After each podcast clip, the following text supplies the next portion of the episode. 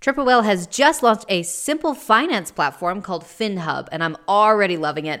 One simple dashboard for all the tools and accounts you're already using, so you can gain clarity with your consolidated data, your real-time cash flow, your accrual P&Ls. It's designed to help those brands that are built on Shopify to operate smarter. So go over to triplewhale.com and check it out. A little bit of exciting, well, it's not personal because it is my, my business, the Rolled Up Podcast Network, but professional news – we've acquired our first podcast. You may remember Karisa Hendrick from a few weeks ago where she came on Pit Stop, talked about chargebacks, fraud, etc. She has her own podcast called Fraudology, and she's joining the network. So I'm including the first episode where she talks a little bit about the news and how this current supply chain delays are going to impact fraud. Hope you enjoy this bonus episode of Pit Stop. And if you want to hear more about chargebacks, fraud, everything that goes on in the, the dark side of the world, not to get too, too scared. But I hope you go subscribe to her show and leave Karisa a nice five star review. So here's her most recent episode talking about what's going on with supply chains and fraud.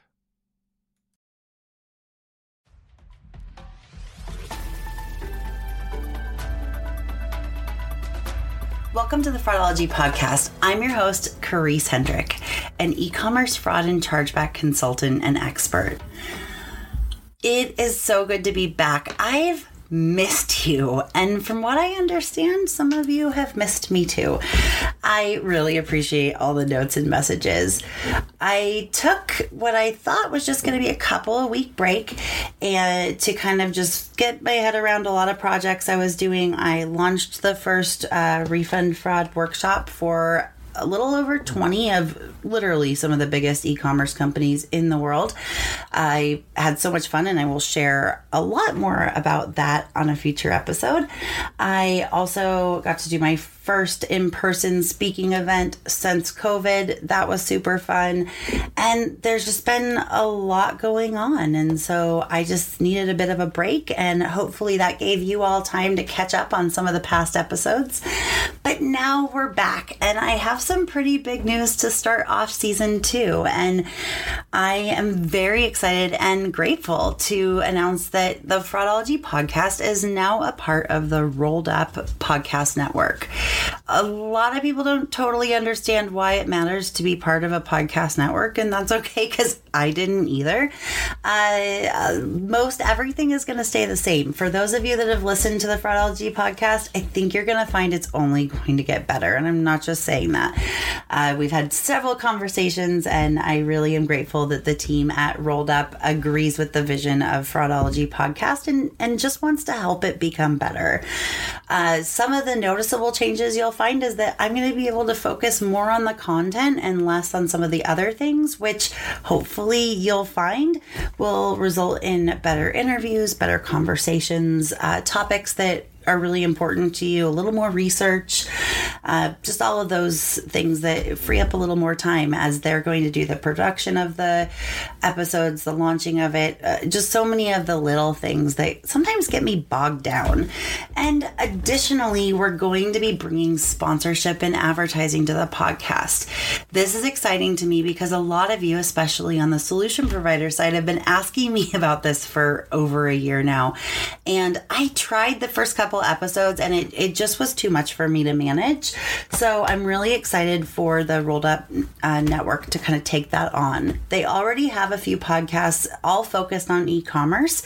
Some are focused on Shopify, some are focused on fulfillment and uh, all areas of e commerce. And so we are going to be their flagship podcast focused on fraud, chargebacks, and payments in e commerce and mobile commerce. And that is exciting to me. So thank you so much to the Rolled Up Network. I am excited to be a part of it.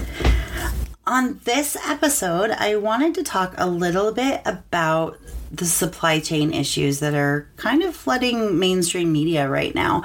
And these are things that if you're in retail, you've been aware of for the past year, but it seems like with the holiday season coming up, and especially with shipping issues that have occurred internationally, that it at least looks like we're entering into a time of increased demand with decreased supply.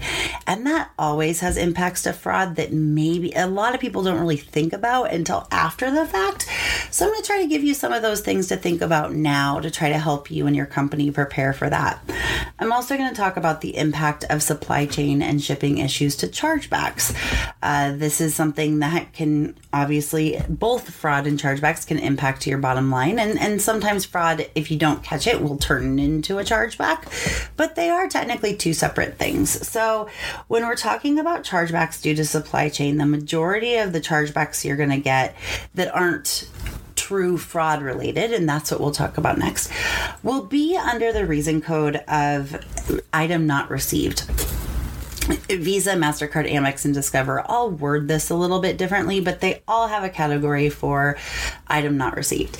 And a lot of times for retail, this is something that can really be because of misunderstandings. Uh, not always. Uh, definitely, when I've done audits for e commerce merchants and dove into this reason code, sometimes they're a case of this uh, phrase that I've heard go around liar buyer. It's not really my favorite, but you know, buyers that are lying. But you want to do your best to prevent these chargebacks from ever happening. So, I mean, one way to do that would be if you don't have a product in your fulfillment center or if you don't actually have it to send, don't put it for sale on your website. That's not always the case. That's not always something you can do, but that would be one easy way to do it. Um, if you are taking payment before items are uh, ready to ship, it's really important to have messaging, multiple messaging before checkout uh, for your customer to be aware of that. So if we think back to about nine or 10 months ago, uh, during the height of COVID, uh, maybe it was a year ago, I don't know, time is kind of a crazy thing these days. Uh, we started to see a lot. At least I did as an internet consumer, um, a consumer on the internet. Uh, I started to see a lot of messaging around, you know, due to COVID 19, please expect shipping delays. Those types of things are really helpful and important when it comes to setting customer expectations. And when you're trying to reduce or, or really prevent items not received chargebacks, it's all about maintaining customer expectations, being very communicative about when they're going to receive it in the last 10 years, consumers have gotten, I should say, probably more like the last five years, especially, consumers have gotten used to two day shipping. And so, a lot of times, if something doesn't come in the next few days, they start to get concerned it's not ever going to come. So, in that case, just having the messaging up front and setting those expectations that shipping may be delayed or that the item is not set to ship until X date, something like that will be very helpful. I know there will be some departments within your company that will say, but that will impact conversion uh, not if the customer knows that they're going to get the product, right? Not if it's for the holiday season. If they're already shopping end of October, beginning of November, then they're a savvy consumer. If it's for a gift, if it's not, then they'll just have that expectation, right? And chances are your competitors have the exact same issues with the same products. So that's something to be aware of. If you've already accepted payment and then the item turns out to be delayed in some way, whether it's custom item or whether uh, you thought a shipment was arriving to your fulfillment center, but it hasn't yet. Sending emails, or if it's through mobile ordering, push notifications, just communicating the delay will help the consumer. It'll help a couple of things. One, it'll help the consumer know, okay, I know when it's coming, and they won't have that feeling of the unknown. Um, the other is if a chargeback does come in, you can prove that you were letting the customer know, hey, this item's going to be a little bit later than we expected.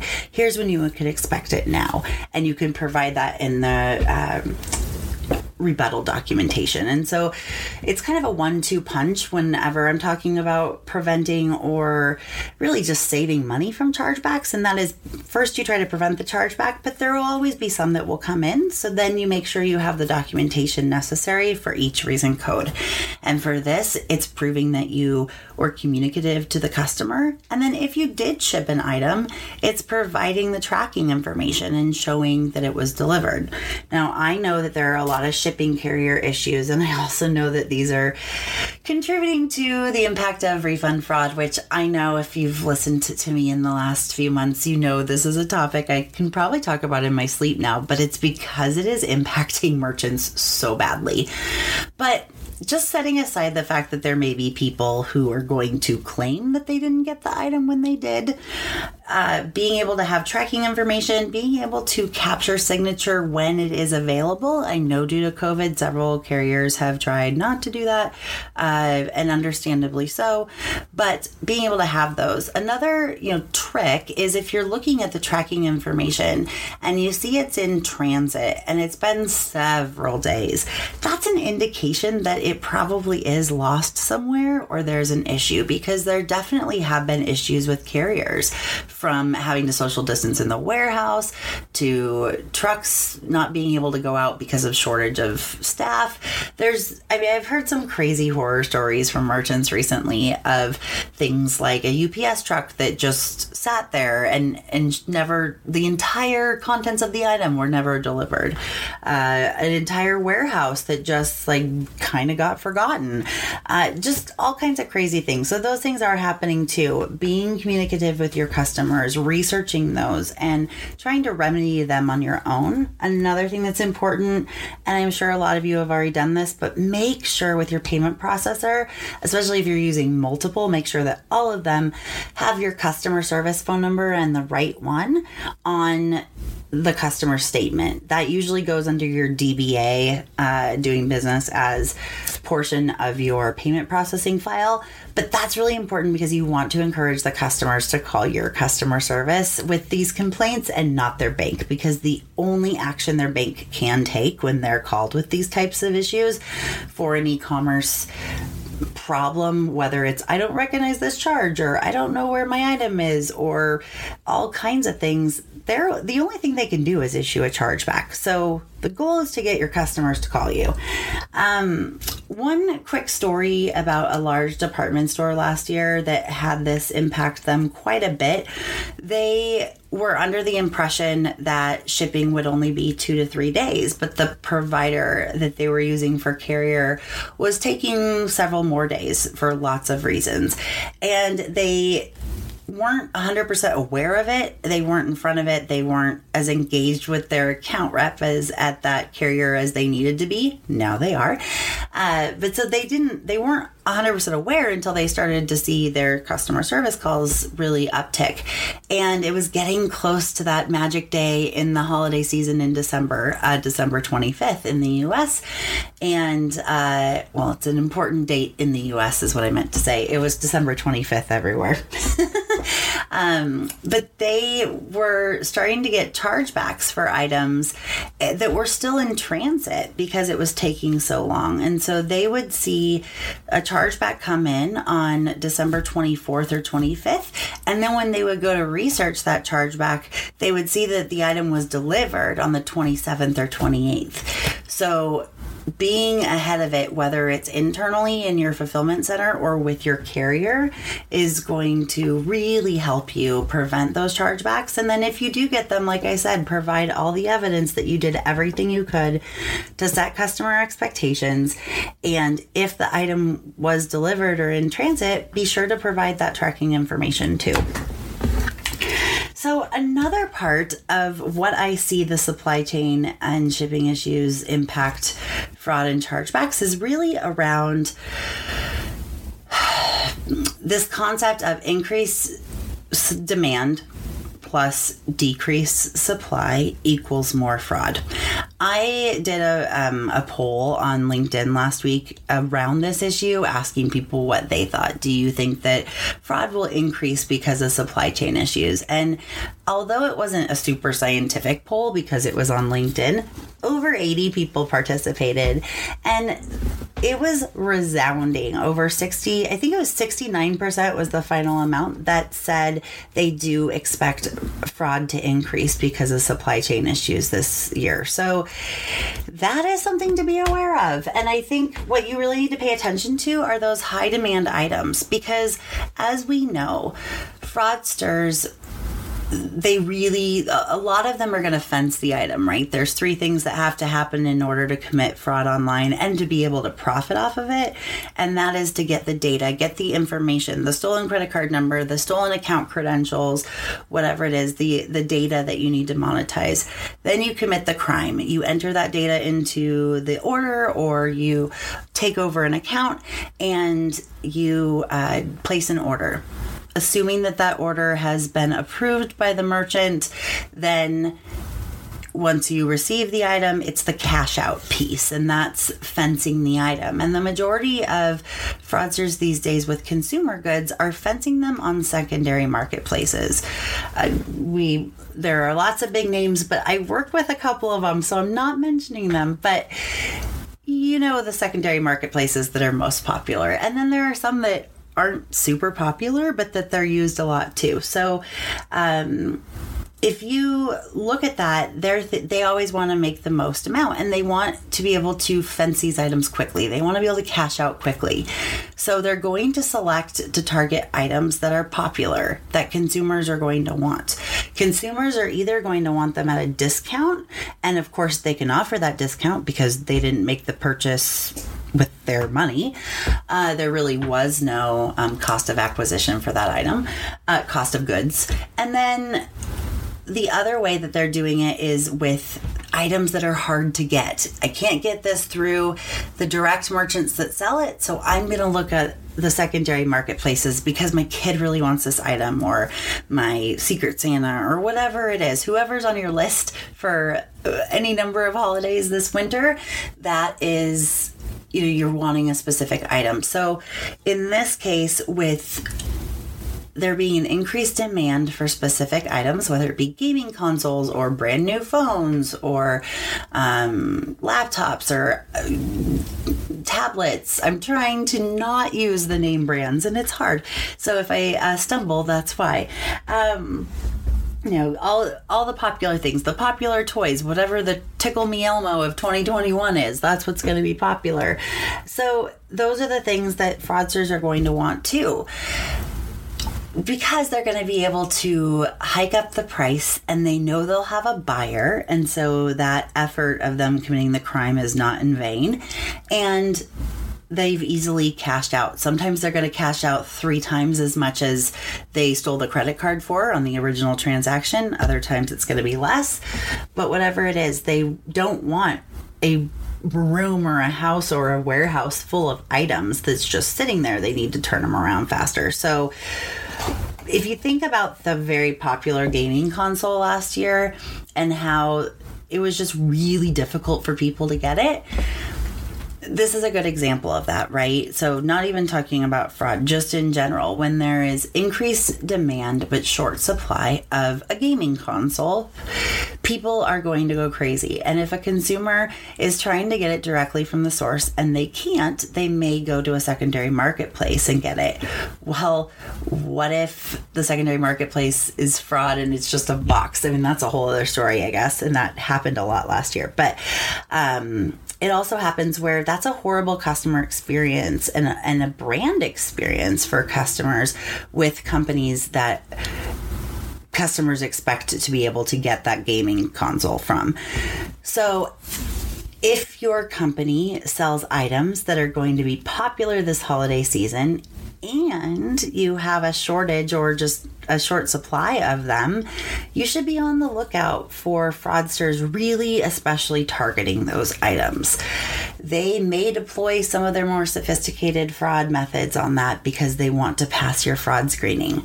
They may also go, if they don't want to use stolen credit cards or stolen account credentials, they may also go the route of refund fraud and get the item, but then call your customer service or do a chat and say that the item didn't wasn't received or they received an empty box or maybe they ordered three items and two were less expensive and one was that hot item that you sell and that one hot item didn't wasn't in the box. At least that's what they're claiming.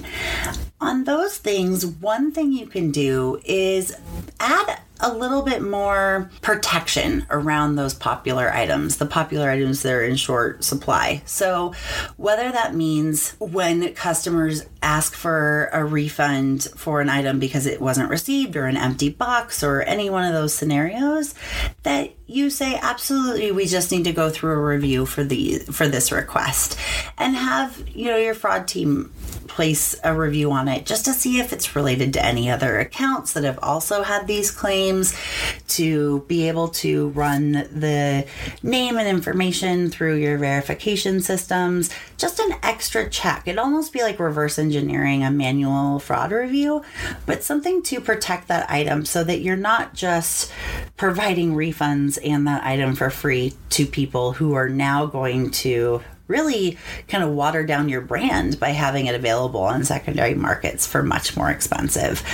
Uh, the other thing is if you're, you know, from a card fraud perspective, if you have a rules based engine, considering placing a few extra points on uh, your most high demand items, just so that if there are other risk factors in that order, that will bubble up to the top.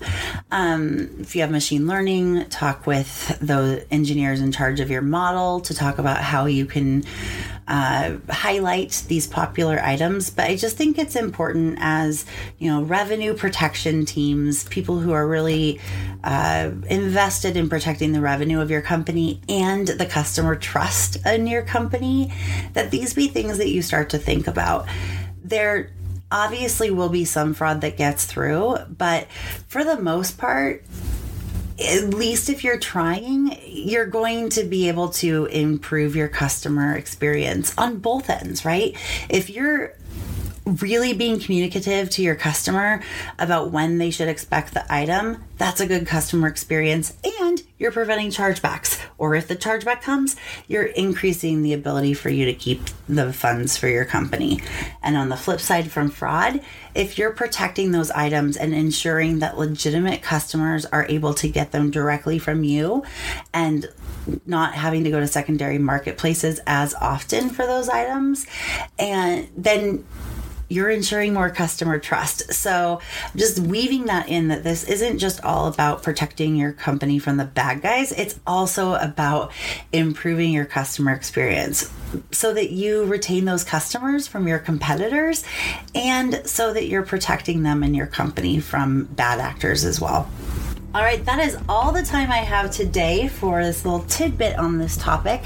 I will be following up soon with more episodes on so many more topics that are impacting e commerce, e commerce payments, fraud, and chargebacks. And I cannot uh, tell you how much I have enjoyed being back on the microphone, and I will talk to you soon.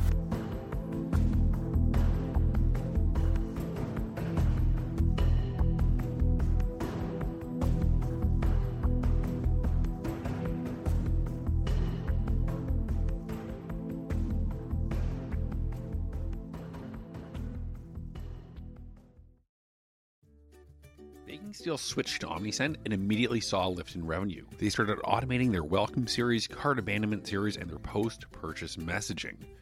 Just like Baking Steel is the perfect upgrade for your kitchen, OmniSend is the perfect upgrade for your Shopify store's marketing automation. 70,000 customers, from home and kitchen brands to consumables and everything in between, trust OmniSend. If you're not using a marketing automation platform that connects directly with Shopify, what are you waiting for? Don't leave revenue on the table this BFCM. Triple Whale is doing some amazing things nowadays. They're developing just a huge range of tools to help your brand stay informed and scale. And Whale Mail is where you can get all these details. So head over to triplewhale.com and sign up today.